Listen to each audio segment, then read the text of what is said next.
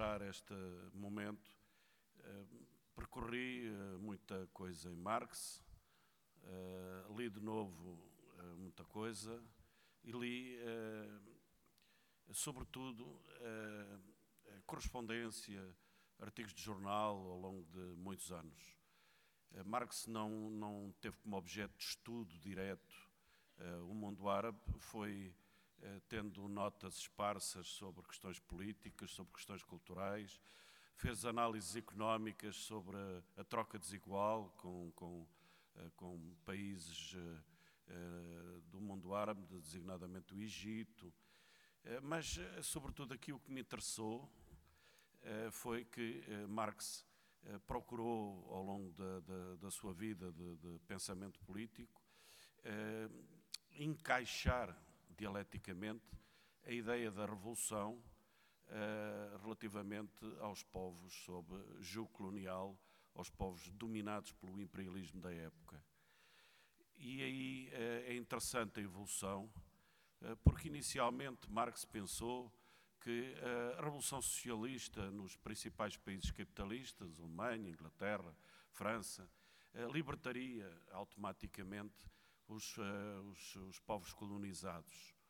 Mais tarde, e muito sob a influência do processo da Irlanda, mas não só, acaba por concluir que não, que as revoluções de libertação nacional, as revoluções de povos colonizados, eh, eh, poderiam desferir um golpe muito importante na burguesia dominante, na, para a revolução socialista nas metrópoles imperialistas.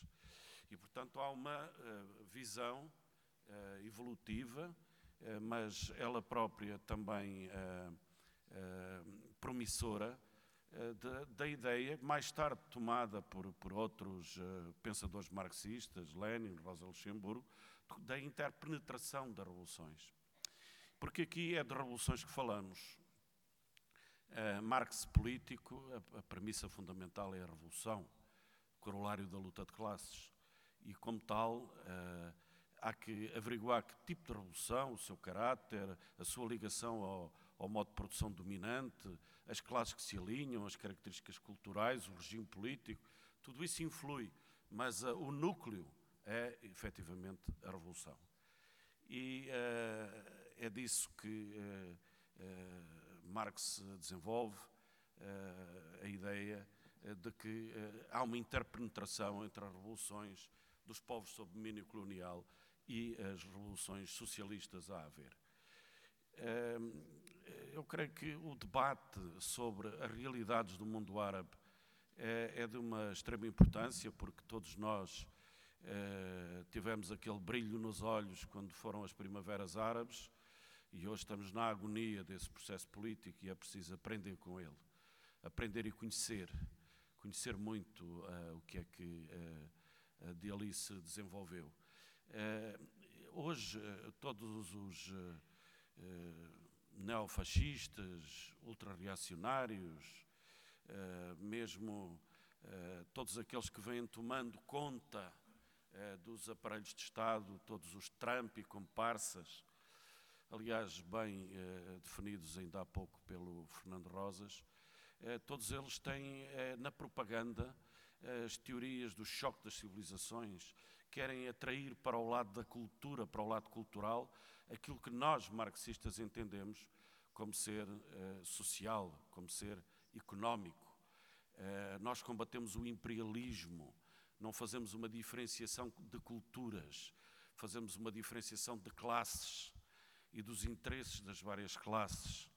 Nós combatemos igualmente o fascismo simétrico, que é o dos Daesh, serve ao mesmo tempo e uh, alimentam-se mutuamente uh, novamente os, os fascistas, os Trumps, os reacionários, uh, porque é preciso combater o terrorismo.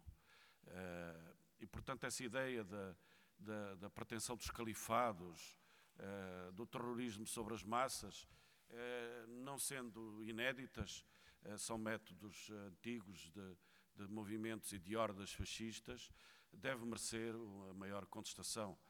Eh, nós queremos é trazer para o centro da análise dos processos que se passa no Médio Oriente, que se passa na Europa, que se rearma cada vez mais, uh, aquilo que é definido pelos interesses de classe, aquilo que é definido pela luta de classes e não aquilo que mediaticamente tem vindo a ser desenvolvido como uma estratégia propagandista para a guerra e para a criação de uma conflagração geral. Uh, é o momento uh, de falar dessas urgências e a urgência da paz passa aqui por um bom conhecimento do que é o, mundo contraditório do, do, Médio Oriente, sobretudo dos, do mundo árabe.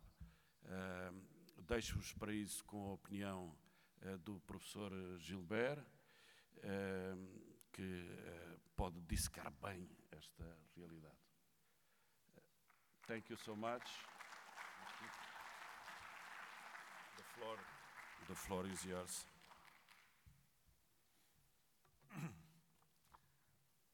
Um, thank you very much, uh, Luis, and uh, I thank the, the Bloco for uh, inviting me to this uh, very interesting conference. Good opportunity also to meet a, a number of, of, uh, of, old friends and make new friends. Um, well, we have some 40 minutes, and it's a very big topic, but, uh, and as we said, it's a very complex also a part of the world that uh, I will be discussing.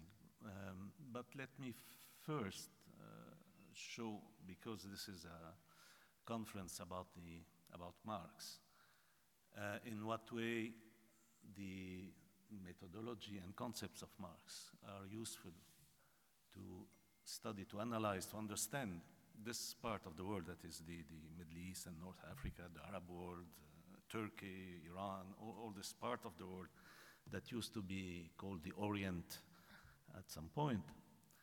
And I will then, after that, sketch briefly uh, an analysis of the, let's say, uh, ongoing events or the, the, the, described ongoing situation in, in, uh, in Marxist terms which is, I, I suspect, what uh, most people here are interested with, but we are nevertheless in a, uh, in a tribute to, to Marx, and I will, I will start by, by discussing this, uh, this aspect. Um, as uh, you may know, the, there has been a strong allegation that uh, Marx is an Orientalist author. And this uh, strong allegation uh, is uh, in Edward Said's very famous book bearing the title Orientalism, where Marx is classified as one of those 19th century Orientalists. Uh, there have been a lot of, of discussion of that, but uh, I want to, to stress not only that this is unfair to Marx, but also that this is actually based on a complete misunderstanding, not only of, uh, of Marx, but even of, uh, of Orientalism. Because the, the key issue of uh, what is called Orientalism now, the term is almost only used in the pejorative sense that it has acquired since the publication of that book. Well, the core of, of this Orientalism is uh, what we would call, in a broader term, essentialism. That is the interpretation of, of history through purported cultural, uh, uh, I mean, essential culture, or let's say uh, a view of culture as a perennial um, uh, feature of each society and dictating in some way its, uh, its form of, uh, of evolution or explaining whatever problems it has. That's the, the core of essentialism and of Orientalism. And if you understand Orientalism in this way, which is the proper way, you understand that it is but one variety of what we would call historical idealism or the idealist interpretation of history. And hence, you would find very logically that the most striking uh, Orientalist statement in intellectual history is Hegel. It's no surprise that we can find in Hegel the most blatant and striking uh, Orientalist statements, the stereotyping and the explanation through the religion, the essence of the religion as the key to, to the history. And yet, we would see that Hegel is not even mentioned in, uh, in Edward Said's Orientalism, which shows a, a, key weakness, I would say, in his dealing with the problem. He dealt with the problem without any philosophical background. He dealt with the problem as someone coming from cultural studies, and he didn't grasp methodologically what is the core of, uh, of this Orientalism that he was that he attacked so brilliantly. And I'm not here uh, denying the importance of the book. It was a watershed, but it, uh, it is also a very flawed book in, uh, in several respects. And he should have known better because the two authors on whom he built his critique are both Marxists. He gives a long quote of the key critique of, of Orientalism that he would actually just adopt and elaborate or elaborate on, which is by an Egyptian Marxist, Anwar Abdel Malik. That's where he takes the critique of Orientalism from, and he elaborates on that. And then he praises Maxime Rodinson, who is another uh, Marxist, French Marxist, and a critique, uh, one of the, the, the, main critic of, uh, of, uh, of this way of essentializing uh, history with regard to the Orient or the, the, the, Middle East or whatever we want to, uh, to call it. And despite that, there is absolutely no acknowledgement in, of that in, uh, in Said, but a charge, uh, an attack on Marx on the basis of uh, an 1853 article of Marx on India, which he quotes uh, uh, at length, and which he, I would say, uh, misinterpret as Orientalism. In this, uh, in this famous, uh, or one of the famous articles, because there are a number of them uh, that Marx wrote on, on India, what, what we find is, well, two things, I would say, two problems. One is Marx exp explaining how the social structure in India creates the, a, a number of, uh, of limitations and problems. And what he believed quite wrongly, but his knowledge of India was quite limited given uh, the epoch and what he had, as a historical stagnation of, uh, of, uh, of India. So it's a flawed uh, article, it's a wrong article in, in, in some of the assessment, but it's not explaining the problems of India by Indian culture. It's, on the contrary, explaining Indian culture by the social structure that is there. And the second point, of course, is this uh, positivist um, view um, of, of the young Marx, which actually you find in the manif uh, Communist Manifesto. Communist Manifesto is a very praised text, but it's a very flawed text also. It has a very positivist view of the role of the bourgeoisie in creating a world. On its image, it was quoted. Uh, well, that's not what the bourgeoisie does. The bourgeoisie does not transform the whole world at the image of the core countries of the bourgeois rule, and that we know yet. But the young Marx did not know that. I'm saying the young Marx because he corrected his views uh, um, later on.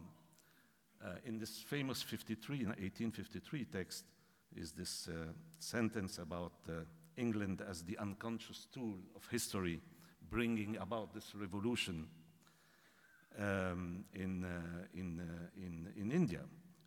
And the, the terms Marx uses about the ways in which Britain is doing that, England is doing that, are very harsh, very critical, but at the same time, he, that's the kind of historical dialectical view. It's harsh, yes, but it's bringing revolution. That's more or less the perspective, on which, again, he was, he was wrong. And I can say that very few years after that, you will find a different perspective in Marx.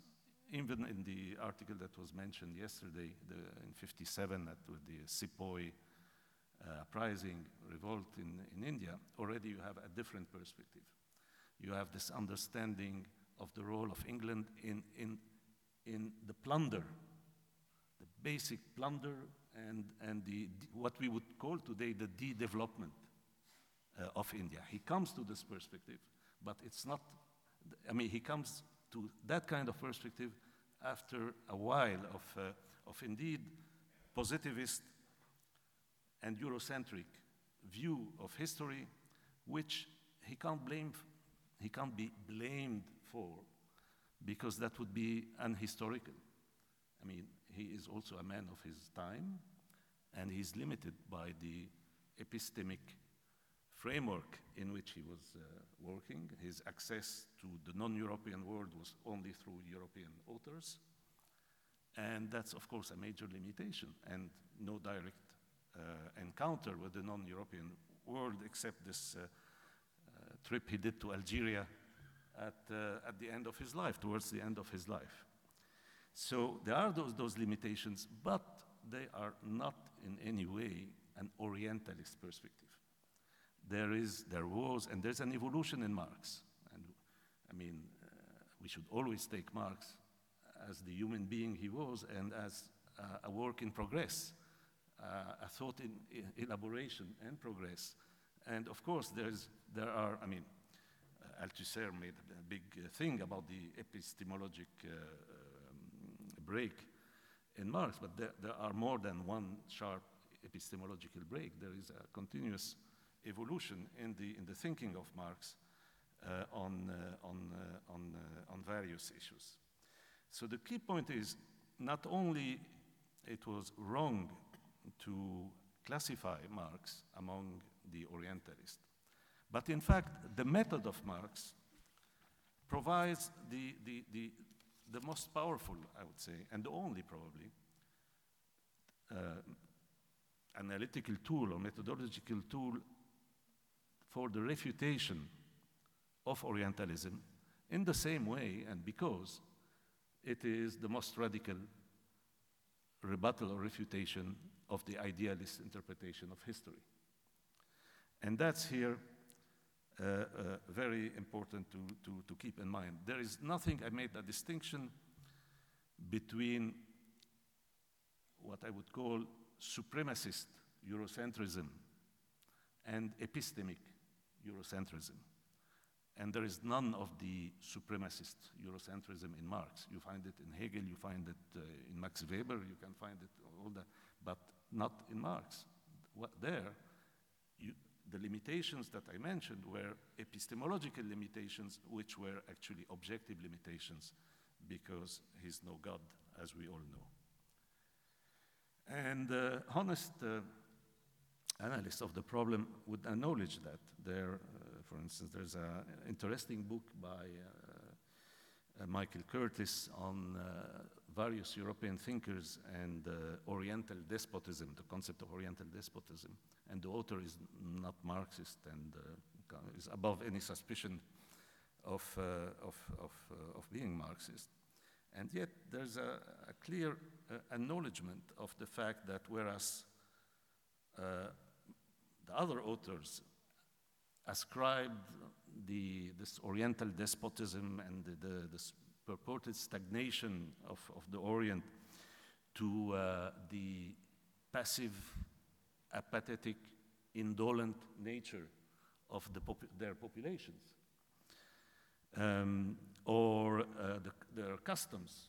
So again, the culture, culture, mentality, and all that. Uh, Marx and Engels discussed the Asiatic mode of production, tried to find explanations for this, what they saw as a, a specific feature, historical feature, in the type of mode of production uh, and the economic underpinnings of uh, the, I mean, the objective economic and underpinnings, the natural underpinnings of this, uh, um, of this mode of, of, uh, of, production. And actually, we find a lot of uh, ammunition in Marx in the refutation of the Orientalist perspective. Uh, I give one, one example from the theories of surplus value that were mentioned uh, yesterday. At the moment, Marx deconstruct the arguments of a British economist, Richard Jones, who explains why, and that's a classical uh, object of historical investigation, uh, why did uh, capitalism uh, emerge and develop in certain areas, parts of the world, uh, instead of others, which this, that author ascribed to the temperament and disposition of, of the populations. And there you find Marx' comment, I'm quoting, the development of capitalist production creates an average, and this is in capital letters, level of bourgeois society and therefore an average level of temperament and disposition among the most varied peoples. So again here, the, the whole reversal. Uh, it's the temperament and disposition have been created by the development of capitalist productions and are not the creators of the, uh, um, the uh, capitalist production. So, in that sense, first of all, Marx, I would say, is indispensable uh, in the analysis of, uh, of any part of the world if we want to supersede the very much uh, uh widespread um, uh, essentialist perspective, be they Orientalists if you're speaking of the Orient, or, or whatever if you're speaking of other parts uh, of, of, of the world. And this would lead us to um, uh, another issue that we'll find in, uh, we find in, uh, in Capital, it, that wasn't mentioned yesterday, but the, the, the, last chapters of volume one of, of Capital include not only uh, the expropriation of the peasantry in the core countries, but of course colonialism. And colonialism is a major source of primitive accumulation. It's a massive plunder of the rest of the world, of what we would call today the global south, and parts of what is today the global north, actually, if you take the Americas, uh, in part, I mean the, the, North America, you have had a massive plunder of, of, uh, of uh, parts of the world in, this, in the creation of this primitive accumulation. And once Marx went beyond the initial rather simplistic and naive view that uh, capitalism will develop everywhere and that all the countries will, will, will follow suit, when he got to this conception of uh, hierarchy and the and that's very unfortunate that he couldn't write the, the, the, other volumes he had in mind. We, we would be very we would have been very interested in reading his uh, volume on, on, world market. But when he, he got to this uh, understanding, you, you, find insights of, of that in Capital about how the fact that capitalism emerged and developed in one part of the world hindered the development or a similar development in other parts of the world and led to the distortion of the conditions of development in the rest uh, of the world. And this is the whole thematic of imperialism. The term is not in, uh, in that sense, in the sense we, we have been uh, using it since the early 20th uh, century, I mean the Marxists, uh, or late 19th century.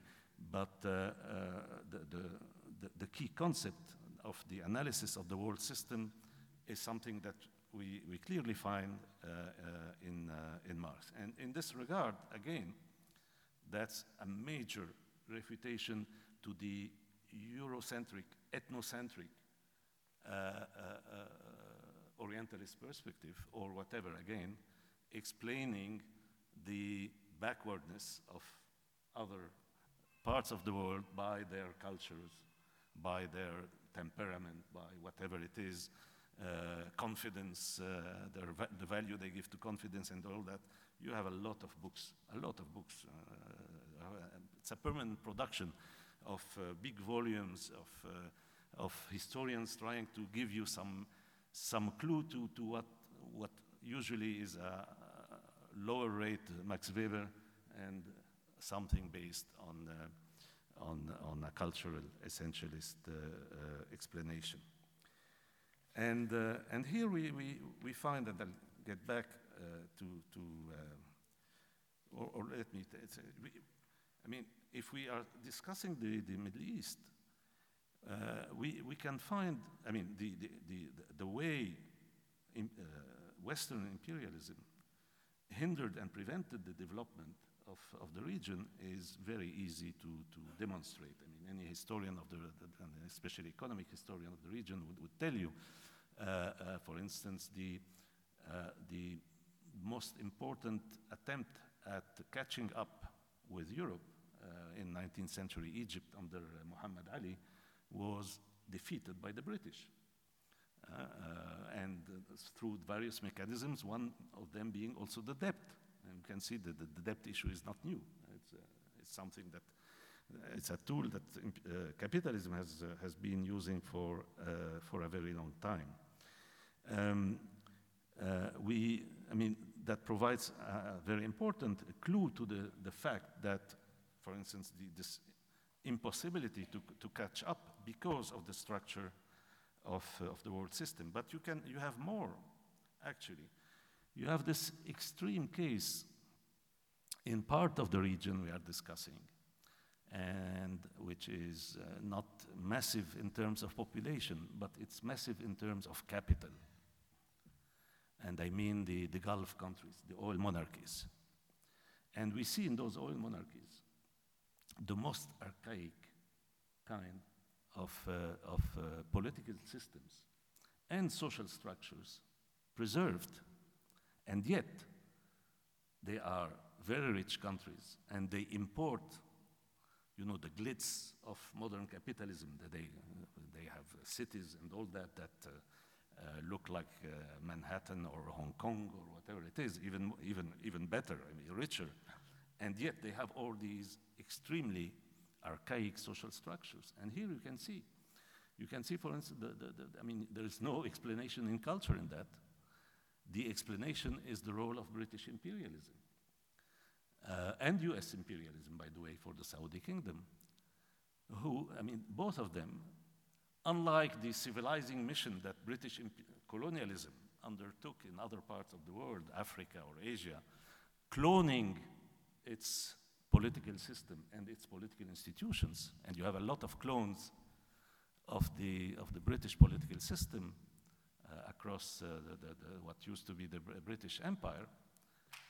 In those part of the world, uh, in the 20th century, where, when uh, Britain was in control of them and turned them into um, states, so-called states, there was a deliberate uh, uh, willingness to keep that archaic social structure as the best way to, to create completely, I mean, uh, so-called states completely dependent on the protection, on imperialist protection, and happy to leave imperialism uh, exploit their, their resources. So again, here you have a major, major aspect uh, of, uh, of, of, the problem.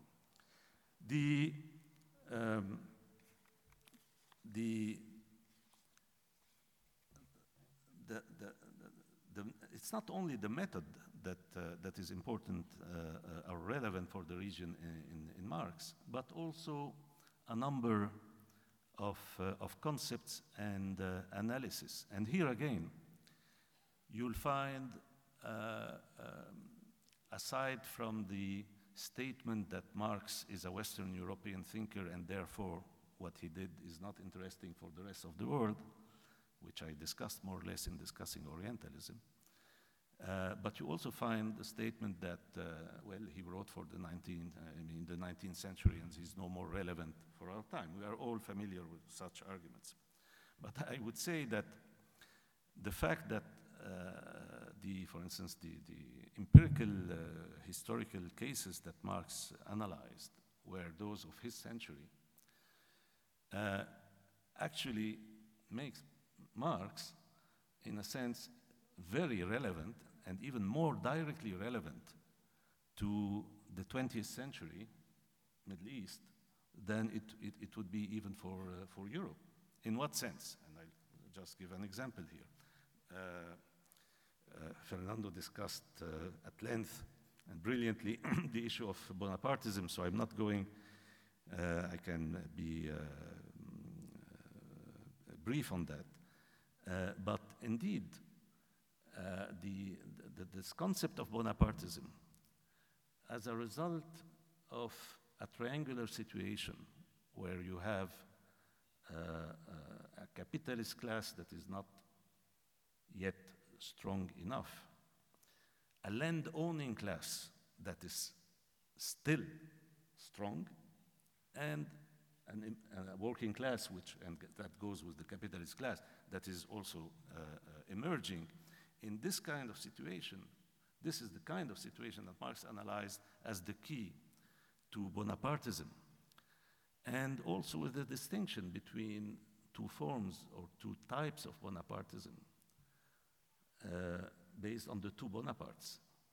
They don't fulfill the same, the same function historically. Although both of them were agents of capitalist development, but the first had can describe as a progressive mission in the elimination of feudalism in France and parts of Europe. Uh, the other uh, uh came on a background of, uh, of, uh, of more advanced class struggle and a rising working class movement that appeared in 48, and therefore had a more conservative character, although it was also an agency for the development of capitalism. And there we can get to fascism indeed as a further development in a further type or different type of, uh, of Bonapartism where, where when, when you are faced with a, with a, a, a situation of equilibrium between a strong working class movement and uh, a capitalist class. Now, for the previous cases of Bonapartism, well, the, the, the, the Middle East is a, uh, the, I'm, I'm, taking the term Middle East in the very broad sense, is, uh, provides a, a, very interesting terrain of elaboration. And the category of Bonapartism is crucial in uh, understanding, in analyzing what happens. That starts with uh, Mustafa Kemal in uh, post-Ottoman Turkey, is, uh, epitomizes the, the, this Bonapartism with part of the uh, uh, progressive role of dismantling the, the pre-capitalist uh, legacy. at a time also, because you have to take into account that the global condition was one in which you had the Soviet Union, and there you had a, a, model, a different kind of model, which will inspire the Mustafa Kemal himself, who will be imitating the five-year plan of uh, plans of the, the, the, the Soviet Union. And he, in his turn, becomes a model for what will happen after, uh, in the second half of the century, of the 20th century, uh, with a, a, a, widespread, actually, uh, uh um, emergence of experiences of a Bonapartist character, but a specific Bonapartist character, of which the key, parad the key paradigm uh, was uh, Nasser's Egypt. And uh, Nasser's Egypt is, here again, a case of, of Bonapartism uh, uh, fulfilling the progressive dimension of the role in, against colonialism and the land-owning uh, classes. And in a time of global condition where you had this, the bipolarity and the Soviet Union, and there we will find uh, uh, um, uh, not only the substitution of the executive to the bourgeoisie in the political function, but also a substitution of the executive to the, to the capitalist class in the economic uh, function. And uh, uh, th there again, the inspiration of the, the Soviet model was, was, was quite big. We have hints of that even in Marx, actually, when he discusses the imperial socialism of Bonaparte and the possibility that Bonaparte at some point could have extended state control of the economy. That, that, uh, that is, uh, this is something that is in, in Marx's writing uh, on, uh, on the, the Second Empire. Um, but we, we, we have had in the 20th century, uh, uh, therefore, another type again another type, another variant, another variant of, uh, of, uh, of, of, Bonapartism. And here you can see how much these issues are, are crucial. The, another uh, issue on which this, the, the, the, the I mean, what Marx was contemporaneous of is uh, also provides a, a key clue is also societies where the petit bourgeoisie, the petite bourgeoisie, was uh, uh, a major, and the traditional petite bourgeoisie was, was a major, still a major component of society in countries like Germany or France and all that. And you, you find clues, and there, even in the, in the um, Communist uh, Manifesto, for instance, there is this uh, uh, description of the of various trends in the petit bourgeoisie, in the petite bourgeoisie. And the, the, most striking to, to me is his, the, the, the, description by Marx and Engels. We, should, we tend to forget Engels as a co-writer. Uh, the description of the reactionary petite bourgeoisie, where he says that those traditional petit bourgeois they fight against the bourgeoisie to save from extinction their existence as fractions of the middle class. They are therefore not revolutionary, but conservative. And then he adds, or they add, nay more, they are reactionary, for they try to roll back the wheel of history. Well, this is a very, very interesting uh, clue to a massive phenomenon in the part of the world that I'm dealing with, which is Islamic fundamentalism. Because Islamic fundamentalism is the clearest embodiment of this reactionary utopia, if you want, of the petite bourgeoisie, of wanting to roll back the wheel of history, the utopia of a mythical Islamic past that should be recreated. Hmm? Of course, you have various degrees of radicality in this, and uh, the most radically, the most radically reactionary being the recent phenomenon of the so-called Islamic State, which is the most blatant attempt at imitating, actually falsely imitating, because the, or the original was definitely not the awful uh, caricature that, uh, that the Islamic State, uh, so-called Islamic State, uh, became or has been. But all this is done in the pretense of, of reinstating what happened 15th century ago.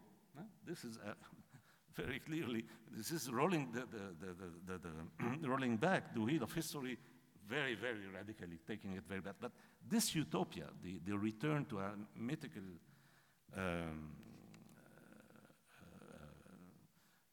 golden age uh, is very much at the, at the core of, uh, of, uh, of these currents. And here again, we see the, the, the we can't even there disconnect this from the global perspective and the role of imperialism. And actually, the, in the concrete history of these currents, their development was not a matter only of, uh, of ideological uh, reach. Their development was very much fostered by the United States of America in connection with the Saudi kingdom, which is the key theological center of the worst, most reactionary, fundamentalist interpretation of, of Islam. And that's the oldest ally of the United States in this part of the world. And together, they have worked intensively in using Islamic fundamentalism as a weapon against communism, the Soviet influence, Nasserism, left wing nationalism, anything that could be progressive or deemed as progressive. And, and in this role, you have a key explanation for the importance today of Islamic fundamentalism. I mean, this kind of militant fundamentalism is stronger in Islam than it is in uh, other uh, uh, cultural spheres today. But the reason for that is not cultural, it's not Islam. That's an Orientalist and wrong interpretation. The key for that is the fact that this has been backed in this part of the world by the huge financial power of the Saudi kingdom and the huge power to core of the, of the United States of America. And any, you know, uh, any assessment of this phenomenon which forgets this uh, latter role is completely, completely flawed. Finally, and that's uh, coming to the, the, the, present situation, the, the Arab, I mean, what has been called the Arab Spring, provided one of the few regional revolutionary shockwave that we have seen. Historically, there have been quite a few. Uh, people start them usually with the 1848 in Europe. You had the aftermath of the First World War. Um, you had the, the, the, crumbling of the, the, the, Soviet system, which can be regarded as a, as a shockwave, but uh, even though the, the, nature is very specific. But then you have this Arab Spring, which starts in December 2010 in Tunisia, a small country, and spreads like a wildfire to practically all Arab speaking countries. Practically no, I mean, the, the two only exceptions are the two most artificial states, uh, the uh, United Arab Emirates and, uh, and Qatar, where 90% of the inhabitants are expatriates with absolutely no rights. So if you put these two exceptions, which are tiny states, aside, every country in the region has been through a, a, a very sharp rise in social protest, and six countries of the region have seen a massive uprising. So we have a revolutionary shockwave, and here we, we really have, therefore, a kind of historical phenomenon which can't be explained by the conditions peculiar to any specific country because it is precisely regional. So there is something more general involved. And here, the Marxist theory of revolution is very, uh, very useful. It, it provides uh, a very uh, very important clue. And actually, I would say the reverse also.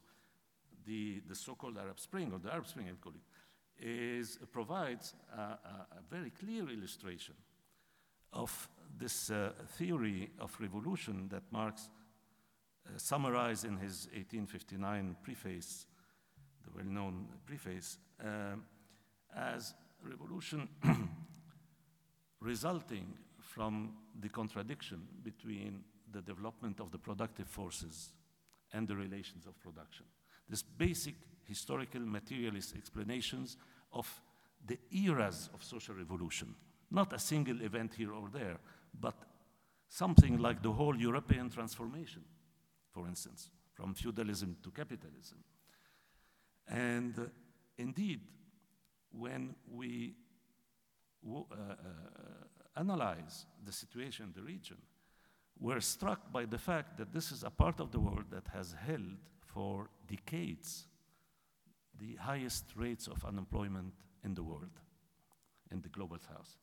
For several decades, the Arab states have been the, uh, ho holding the, the record in, in, in, rates of unemployment and especially youth unemployment.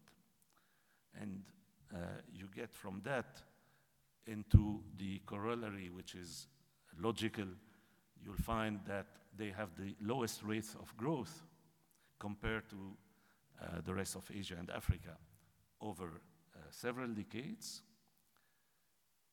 That will lead you again logically in an economic logic to uh, look at investment, and you'll find that they have the lowest rates of, they have very low rates of investment over, uh, over the, the, the, last decades.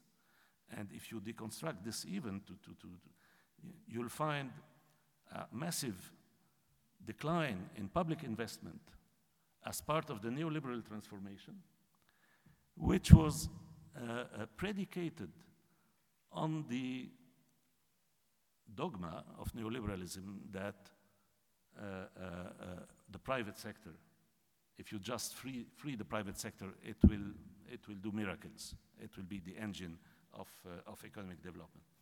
And the problem is that the region, the conditions in the region, which I'm very, very uh, brief here, summarizing long things, but anyone interested, I can point to the readings. Um, the, the fact that you have the, the highest concentration of rentier states in this part of the world and fully patrimonial states that are states, that means states that are owned by ruling families, whether they are monarchies or even some of the so called republics. That creates an environment where the type of capitalism that you have is a politically determined capitalism, not the ideal typical market capitalism where you can have uh, calculation, etc. Actually, the instability and unpredictability of the, the, the, the, region in this regard, whether regional, international unpredictability or unpredictability related to the centrality and, and uh, power of, the, of the, the executive, all that makes private capitalism in this part of the world unwilling to take the long-term risks that are connected to the kind of investment that is conducive to development. And that's why what you have is a very speculative cap capitalism uh, uh, uh, oriented towards quick profit, hmm? quick profit, uh, uh, a lot of capital flight, um, and uh, speculation, therefore, real estate, construction, tourism, telecom, those sectors where you can have quick money and quick billions, actually, and not, not uh, manufacturing, uh, I mean, uh, much, much less manufacturing and even less uh, agriculture. So you, you understand that you have had re a real example here of this contradiction between the development of the productive forces that are blocked, but they are blocked by relations of production to be taken in the, in the general sense. We're not speaking of capitalism per se. We're speaking of what I would call a modality of the mode, a specific modality of the, of the capitalist mode of production. And this specific modality of the capitalist mode of production that is connected to a social political structure that is peculiar, peculiar to the region is, the, is blocking the development of the productive forces. And that's the key to this big explosion that was essentially one, a social explosion before even being a political one, and every big social explosion becomes inevitably political.